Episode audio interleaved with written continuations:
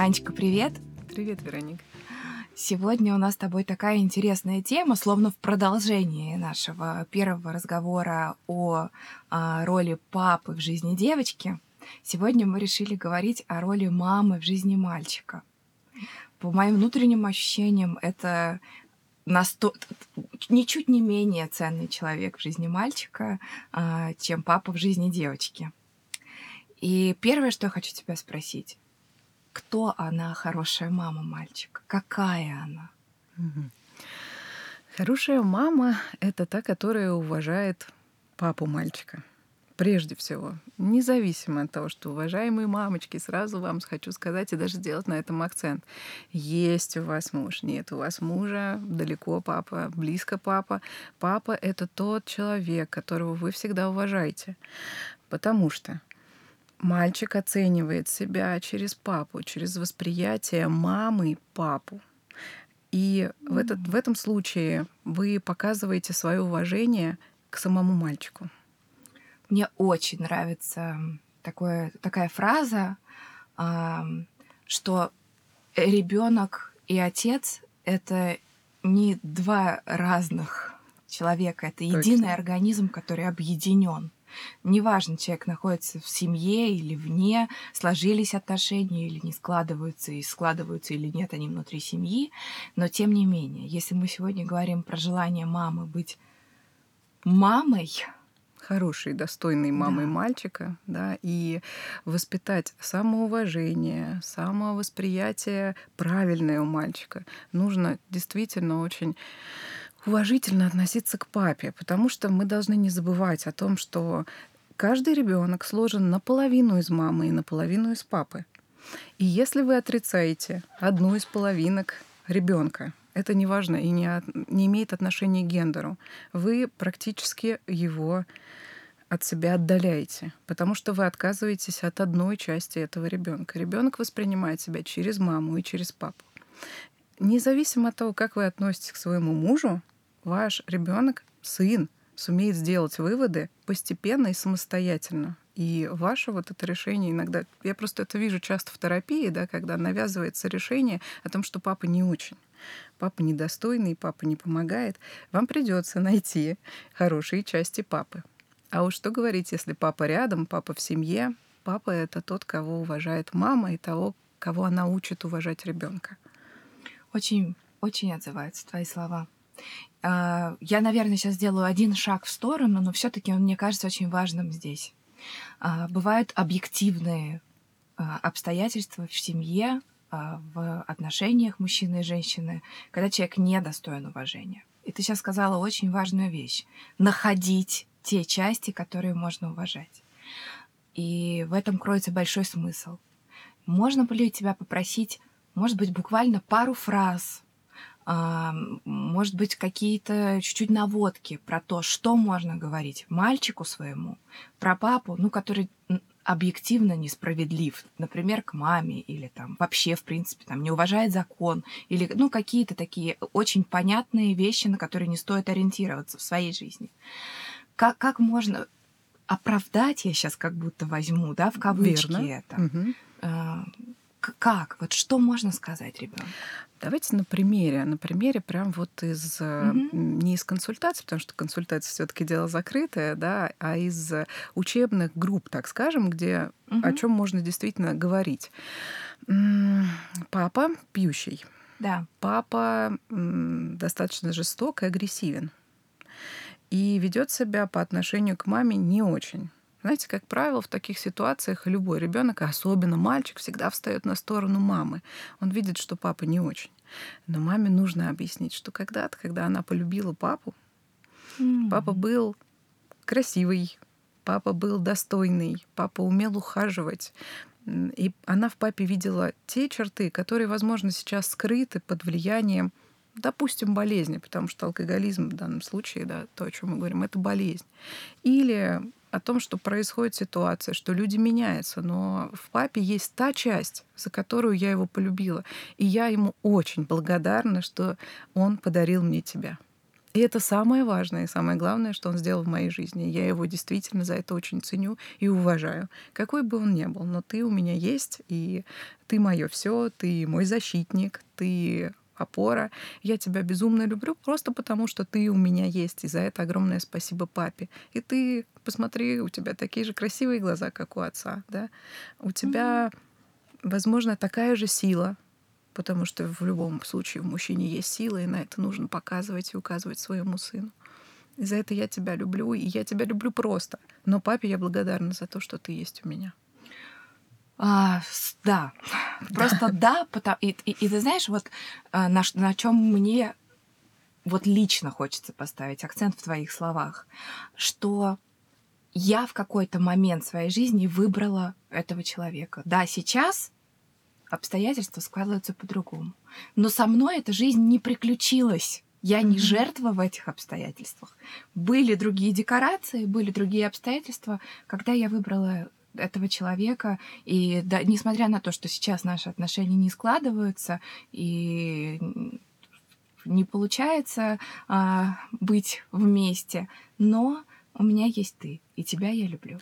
Совершенно верно. И потом когда человек вырастает, так или иначе, особенно мужчина, да, для него важно принять и маму, и папу да, в себе. Вот это принятие себя самого, да, любовь к самому себе, уважение к самому себе. И когда человек вырастает, э, становится взрослым мужчиной, и у него в голове есть навязанный мамой стереотип о том, что папа не очень, ему очень сложно принять себя. И вот то, что мы делаем в терапии, мы же в каком-то смысле разделяем папу или маму, ну, в данном случае разговор про... Давай про маму возьмем, да? да. Маму на там хорошую и плохую, да. Есть часть, за которую можно любить. И есть часть, с которой сложно, но она есть. Но есть и другая часть любимая. Да? То же самое и про папу. И когда вот человек взрослым становится, мы на это указываем. А когда уже человек сам это понимает, когда понимает, да, что есть плюсы, есть минусы, это мне не нравится в моем папе, допустим, а это я очень люблю. Так же, как и в маме. Да? Ну, это он разберется, если вы ему сможете даже на примере папы показать. Да? Да. И у ребенка отношение к самому себе, а потом у взрослого мужчины, что очень важно. Вот, знаете, проводился опрос про то, а, кто такой настоящий мужчина. Останавливали людей на улице мужчины, спрашивали, кто такой настоящий мужчина. Из ста опрошенных всего два сказали, это я. Такой интересный опрос. Поэтому очень хочется, наверное, каждой мамочке, чтобы ее сын, подрастая, понимал, что настоящий мужчина это он не навязанные стереотипами общества. Да? Угу. Не то, что говорят, не то, что ждут от него, а чтобы он уже сам изначально понимал, я настоящий мужчина. Я настоящий мужчина. Как мама может помогать мальчику это чувство в себе сформировать? Изначально чувство, которое потом перейдет в какое-то вот уже ощущение и опору такую внутреннюю. Что Угу. Настоящий мужчина это я. Да. Знаете, я вообще сегодня тема для меня очень актуальная, и я практически 17 лет занимаюсь рассмотрением этой темы буквально у себя дома. Я знаю почему. У Анечки два мальчика. Да, у меня двое сыновей, и, надо сказать, уже ну, несколько подрощенные, поэтому я вижу результаты. Результат Признаюсь, честно, мне очень нравится. Я воспитала двух мальчишек, одному сейчас вот-вот 17, другому вот-вот 14, и, в принципе, мы прошли долгий путь. Богачка ты, Аня. Да, да, да, да. Я, я действительно это вижу, и вижу особенно, когда они стараются меня защищать, помогать, и как они чувствуют рядом со мной себя мужчинами. И я уже вижу результаты, потому что у старшего моего сына появилась девочка, и они достаточно давно уже встречаются. И я вижу и очень радуюсь тому, как он к ней относится. И какие взаимоотношения, что для него нормально, что не очень, и как девочка чувствует рядом с ним себя. И так mm. это приятно смотреть, честное слово. Это очень здорово. Но на протяжении этих 17 лет ты, очевидно, повышала квалификацию, много чего узнавала, да. и практика своя да. собственная. Что скажешь мамочкам, которые сейчас маль... маленьких мальчиков выращивают? Маленький мальчик. Когда мальчик появляется на свет, Здесь нет разницы в гендере. Вот такая интересная история про то, что сначала мама создает привязанность, нормальную здоровую привязанность. То есть целовать, любить, обожать этого невозможно сделать слишком много. Когда ребенок появляется, он должен понимать, что каждый его запрос мама слышит, и мама готова, мама здесь, мама поможет. Потом потихонечку мальчик подрастает, ну, наверное, годам к трем, к четырем, когда он уже примерно начинает осознавать, что он не часть мамы. Через какое-то время там садик появляется, там чуть-чуть постарше они начинают понимать, что они принадлежат к другому гендеру, да, что есть различия между мальчиками и девочками. И в этот момент нужно быть рядом. Рядом и давать возможность мальчику воспитывать самостоятельность. Это очень-очень важно. если мальчик хочет сделать что-то сам, вы воспитываете в дальнейшем ответственного человека, прежде всего за самого себя. Значит, стараться быть аккуратной и не давить слишком много. И не препятствовать тому, что мальчик пробует эту жизнь. Я представляю, для меня это тоже актуально. И я знаю, как это страшно смотреть, когда твой сын прыгает с дивана.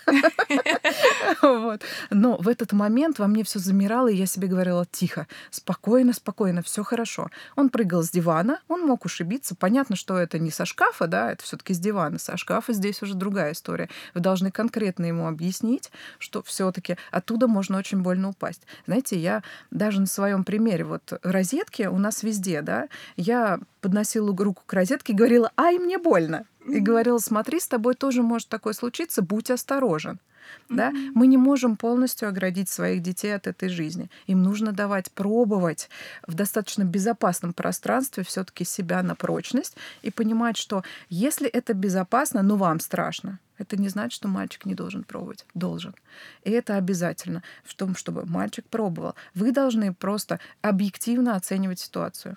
И чем mm-hmm. старше мальчик становится, тем объективнее вы должны понимать, что здесь вас должно быть меньше, меньше и меньше и меньше. С каждым годом мальчика все меньше и меньше, мам. Да. И для этого вами очень важно быть не только мамой, но еще и женщиной, потому что сначала нам сложно следить за собой.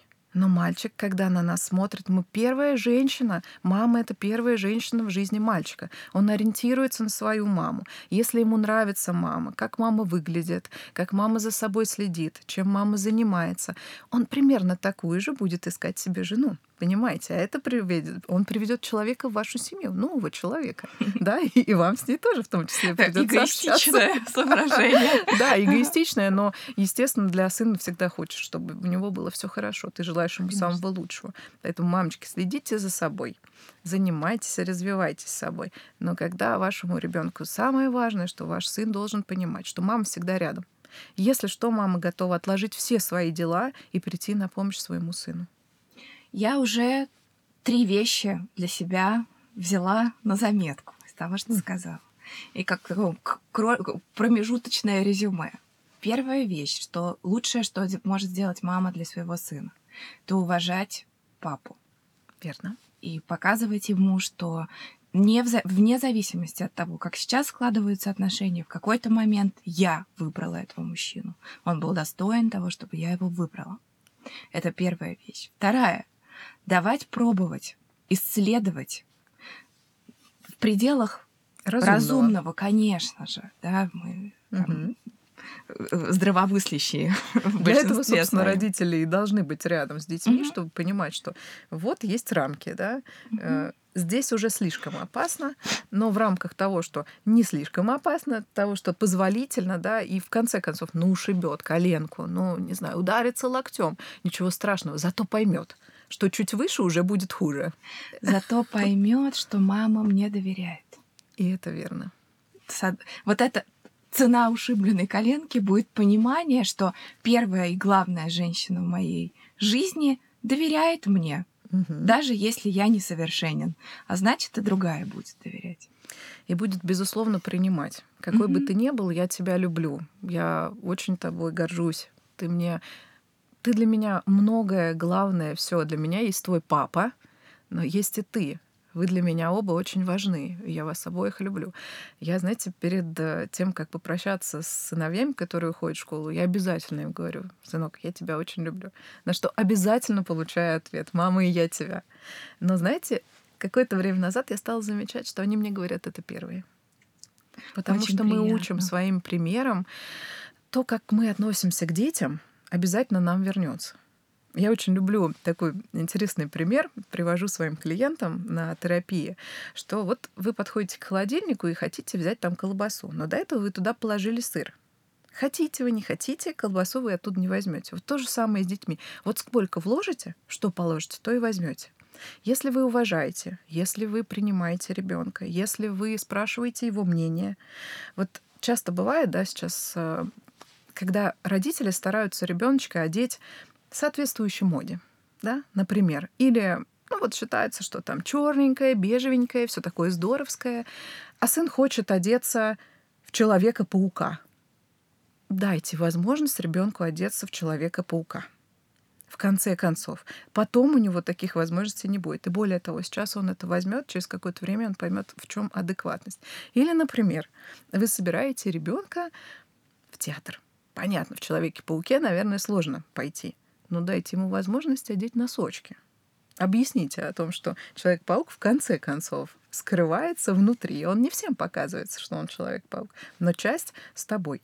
Вот эта вот возможность вообще, в принципе, родители — это история креативная. Всегда полагаться на мышление. Еще что хочу очень сказать и очень важное. Мы так много сейчас читаем литературы, мы так много изучаем психологии, что забываем ориентироваться на свой внутренний голос. И вот эта ориентация часто очень помогает потому что начинаем путаться, что сделать правильно, а что неправильно. И мамы тоже должны понимать, что чувства внутри лучше, чем мама, никто не понимает своего ребенка. Об этом нужно не забывать. Самое главное, чтобы мама при этом понимала себя, потому что очень часто нам кажется, что мы понимаем ребенка, на самом деле это искажение, потому что мы сами себя не слышим. Так тоже часто бывает. Да, поэтому встречаю. в терапии важнее работать с мамой, чем с детьми. Это сто процентов. И как третий пункт из того, что ты сказала, что для мамы мальчика очень важно быть женщиной потому что, во-первых, это дает пример, во-вторых, это дает маме а, самой опору и вообще какую-то другую свою э, сущность, да, такое осознание да. себя э, не только мамой, э, потому что мальчик с каждым годом отходит, отходит и отходит. Как говорила хорошая подруга моей мамы, э, у нее тоже двое сыновей взрослых, она говорила, Любочка, мальчиков э, рожают для семьи, для жены и для страны. Это у тебя девочки, ты с ними там сюсю-мусю. И, и я все больше и больше ее понимаю, какая она мудрая женщина.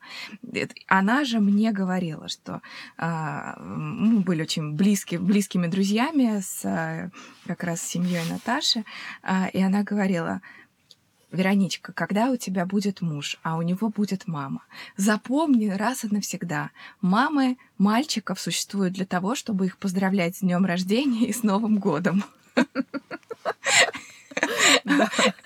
И я тогда думаю, ну, не совсем понимала, о чем она говорит. Сейчас я понимаю, о чем она говорит, потому что на самом деле это э, тема отдельная, конечно, беседы, но мама мальчика это очень очень большое. Mm-hmm. И нужно очень аккуратно в этом смысле а, действовать, если хочешь сохранить отношения с мужем и а, учитывать все, все, все тонкости их взаимодействия, потому что не всегда понятно, что, что было до прихода уже э, девушки или жены а, в жизни а, мужчины. Поэтому понимаешь, насколько актуально и важно взаимоотношения мамы и ее мужчины, да, пусть это будет муж, возможно, это будет какой-то... Это был, был отец или муж, действительно, да. Через какое-то время может такое случиться, что семьи распадаются, и здесь взаимоотношения мамы с другим мужчиной тоже важны. И таким образом мы снова с тобой возвращаемся к тому, о чем ты уже говорила. А, архиважно, что у мамы мальчика, чтобы у мамы мальчика была личная был, жизнь. Была личная жизнь. Верно. Потому что на примере того, как э, мама разрешает себя вести с собой по папе или мужчине, мальчик видит границы женщины, что можно, что нельзя. Да? А на примере, соответственно, папа, он учится, каким образом обращаться с женщиной, и что нравится или что не нравится. Знаете, я вот тоже, опять же, на примерах своих детей, потому что для меня очень актуально, показываю о том, что такой важный разговор про взрослую уже жизнь, да, мы вступаем в такую, у меня мальчишки уже подростки, мы вступаем в жизнь, где я рассказываю о том, что секс — это не просто секс. Мы встречаемся с сейчас огромным количеством нелегального контента, так скажу, да, в интернете. И так или иначе наши дети с этим сталкиваются. И там показано, что есть только телесность. Я всегда рассказываю, что телесность, то, что показывают по, по экрану, да, это всего лишь дополнение. И основное — это любовь.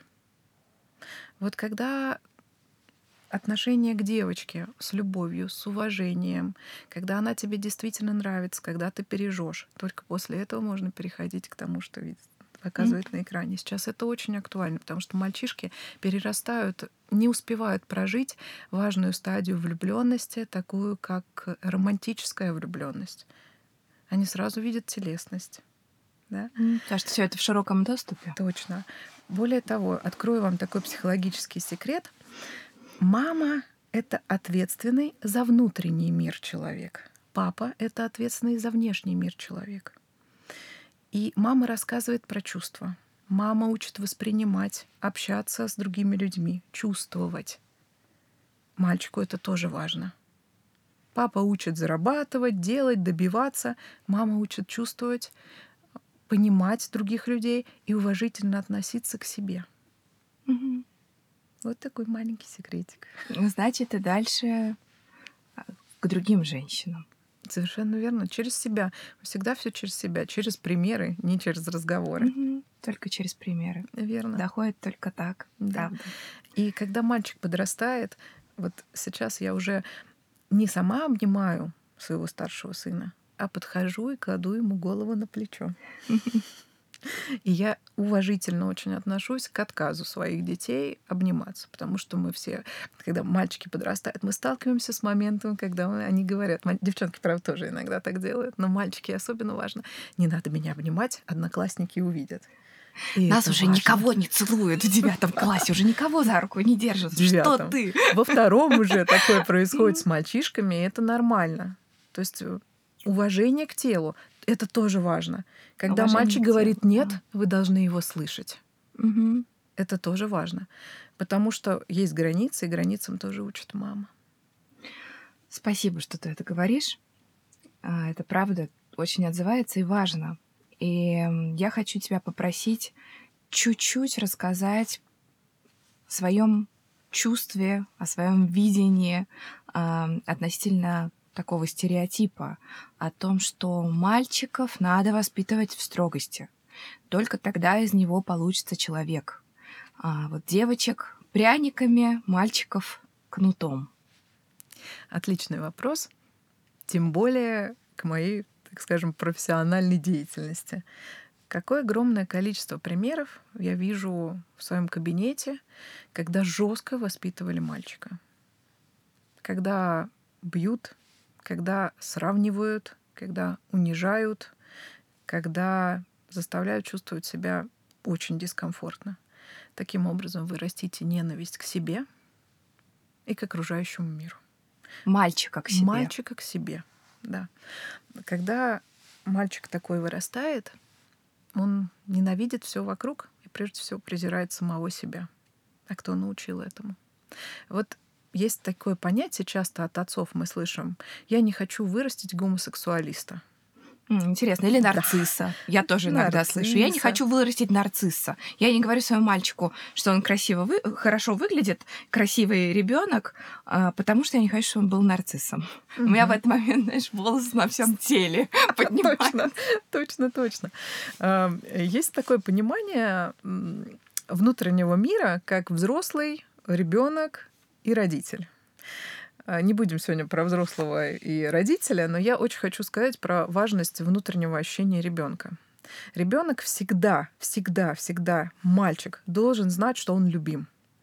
Потому что на этом мы опираемся во взрослом мире. Если нас принимали, любили, но помогали достичь цели не кнутом, рассказом о том, насколько это важно, и демонстрацией того, что да, может не получиться, но ничего страшного, попробуй вот так, попробуй вот здесь, попробуй еще раз, смотри, у тебя получилось. Неважно, что не с первого раза.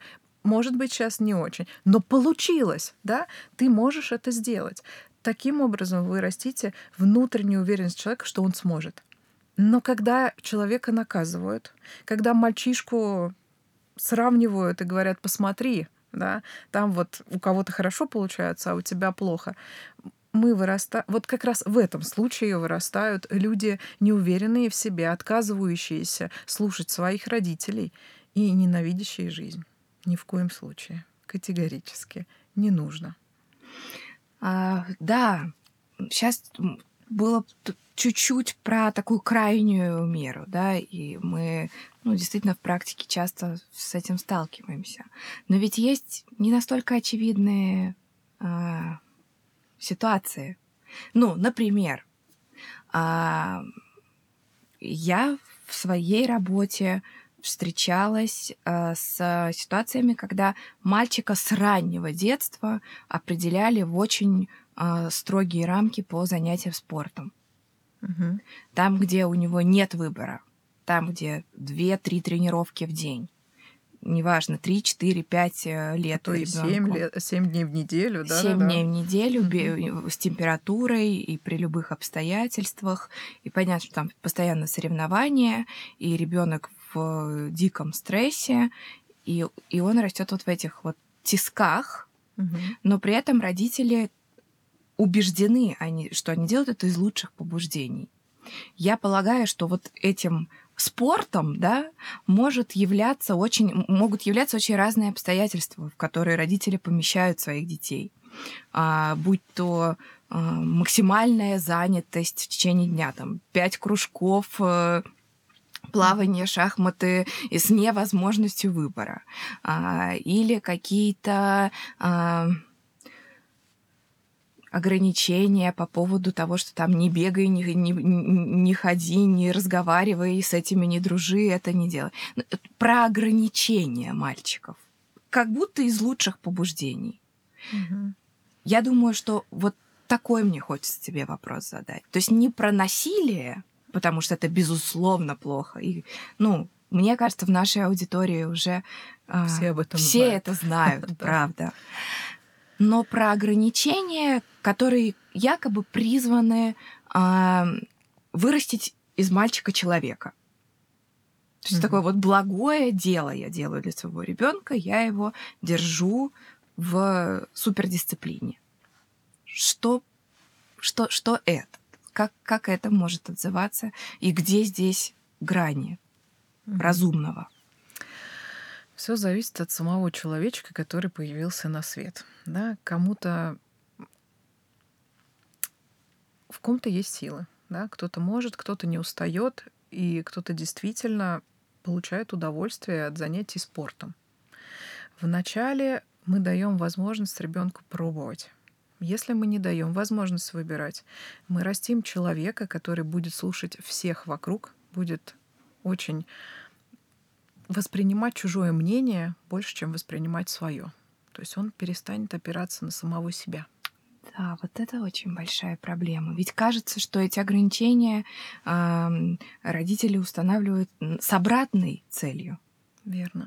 А получаем мы действительно человека, который все время ждет, когда его направят угу. куда-то, когда за него решат. И когда в ситуации, когда перед ним стоит выбор, он не знает, что делать. Он знает, что делать внутри выбора. Но как сделать этот выбор, вот это становится проблемой. Поэтому для того, чтобы нести ответственность за свою жизнь, ребенку нужно давать выбор и правильно понимать, да, если ты выбрал, попробуй, походи. Бывает действительно, что они не хотят. Естественно, мальчишки умеют это показать. Но здесь с убеждением потихоньку говорить, давай, пробуй, у тебя получится. Mm-hmm. Особенно если ребенок удовольствие чувствует после. Если он наполнен, а это видно, это всегда чувствуется, что он выходит и говорит, мама, как здорово, мне так понравилось, у меня сегодня получилось это, это. Да, вы идете в правильном направлении. Но когда малыш болеет, Вот иногда с соплями, с температурой, неважно, идешь в бассейн, будешь тренироваться. Такие тоже есть истории. Люди вырастают, не умеющие беречь себя, не умеющие беречь и не имеющие понимания, что такое нормальное отношение к себе, нормальное отношение к другим. Адекватное. Адекватное отношение. Мне очень важным показалось м, про выбор. Угу. Потому что чем в больших ты тисках находишься, тем меньше у тебя необходимость сделать выбор. Тем, чем больше предопределено, тем меньше следует выбирать. Вообще mm-hmm. есть такая, воз... такая возможность отсутствует. Точно. И очень много бунтарства. Как правило, вот когда с детьми так поступают, в подростковом возрасте обязательно натолкнетесь на то, что мальчик будет против. И он mm-hmm. вам это явно даст понять. И уже ничего не будет возможно сделать. Поэтому возможность давать выбор. Но когда нужно, и вы чувствуете, что это действительно лень, и просто не хочется, здесь и своим примером сказать, что да, мне, не, мне тоже бывает не хочется. Мне очень часто не хочется. Мне так часто чего-то не хочется, и я все равно это И я все равно делаю. Зато у меня есть результат. Посмотри. Потому что мальчишкам важно работать на результат. Мальчики растут теми людьми, которые будут ответственны за свою семью в принципе, как и девочка, да, мы каждый сначала начинаем ответственность за себя, а потом мы можем взять ответственность за своих детей, что очень важно. Поэтому мнение мальчика стоит учитывать, так же, как и девочки. Очень много сегодня у нас звучит мыслей, на самом деле намного более глубоких, чем э, в разговоре это как бы ощущается, да, то есть вроде бы мы простые вещи говорим, а что-то внутри какие-то струнки, да. да, задеваются. я хочу еще попросить тебя чуть-чуть сказать про тот момент в отношениях мамы и ее сына, когда все меняется. Да, про сепарацию. Ты про сепарацию. Потихонечку, потихонечку стоит отпускать своего ребенка. Опять же, про самостоятельность и ответственность. Часто мы своей любовью мамы настолько заходят э, далеко своей любви, что не дают ребенку ощущать свою жизнь самостоятельно. Но это не должно происходить резко, да? Вообще, в принципе, все резкие изменения в нашей жизни достаточно травматичны, а потихонечку, потихонечку. И вы в процессе общения со своим ребенком видите, что сначала он нуждается в вас абсолютно, потом все меньше и меньше.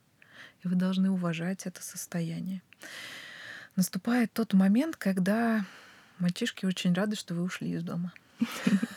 Иногда это обидно. А с другой стороны, вы должны понимать, да, если так есть, значит, мальчик растет, и значит, он правильно развивается. И вот этот момент отпускания, он болезнен, но вообще известно, что в семье есть стадия пустого гнезда, да, когда дети вылетают, разлетаются. Установка контакта и чем становится старше мальчик, тем больше ему важно понимать, что он может все сам.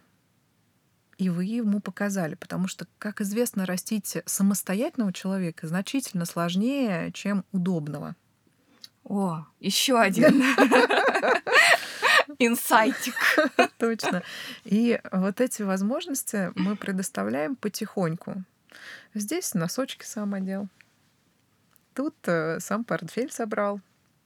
Дальше он сам собирается с утра, да, и не нужно уже стоять над душой и говорить, а ты это сделал, это сделал. Mm-hmm. Ну, в конце концов, крикнешь, точно шапку взял, а сейчас уже кричишь, ты волосы высушил. Вот.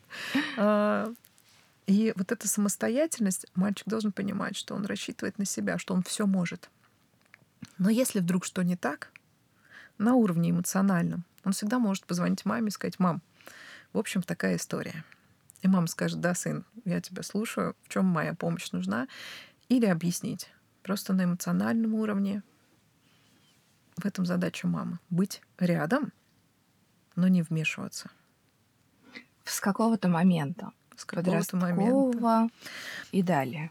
Э, это, наверное, уже лет к 16-15, да, вот там это начинается. Угу. Потому что это такой незаметный потихонечку период из абсолютного-абсолютного соединения по капельке мы отстраняемся и отстраняемся. И это задача мамы. Все-таки держать в узде свои чувства. Потому Да. что раствориться можно так, и можно так задавить этой любовью, и так задавить собой, что получим обратную историю, когда мальчики уже не знают, куда деться от мам. И здесь вот, понимаешь, такая интересная вещь, когда в начале нашей беседы ты сказала, что не бывает мало любви, не- много.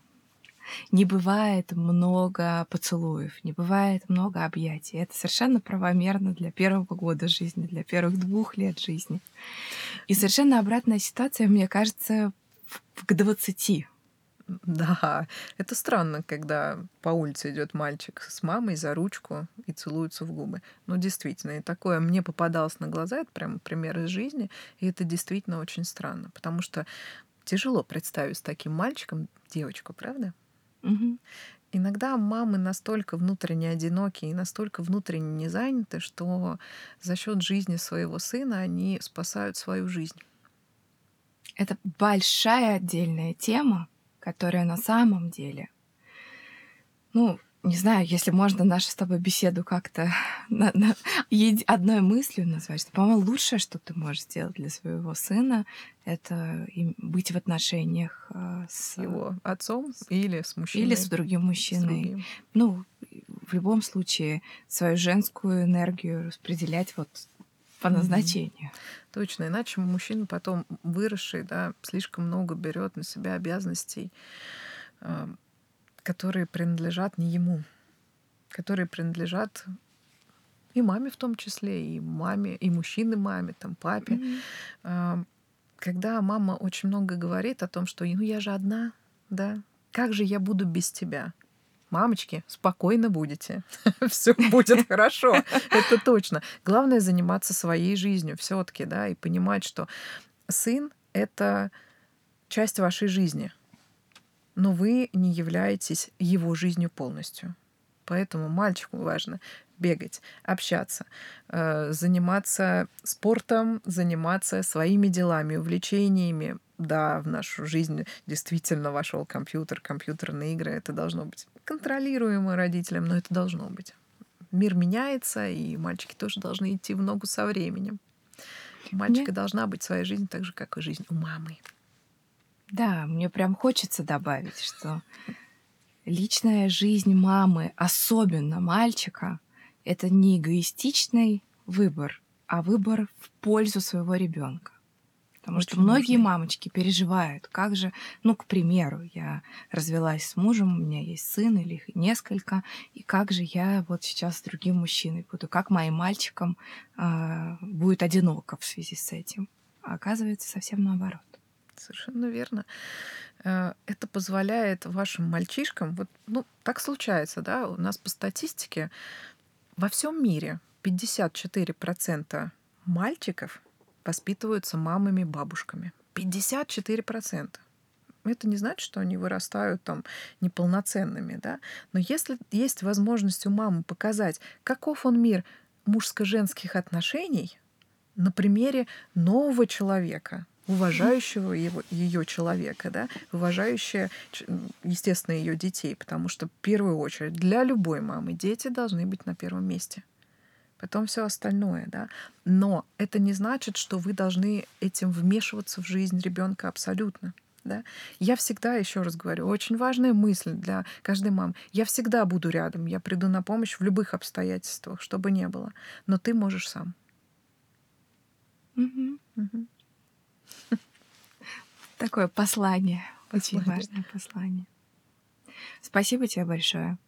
Очень приятная Было беседа. Действительно приятная и очень полезная беседа. Я лично для себя много сейчас возобновила из своего архива, что отзывается. Спасибо тебе, Анечка, большое. Большой Спасибо, привет Аня. твоим мальчикам. Спасибо.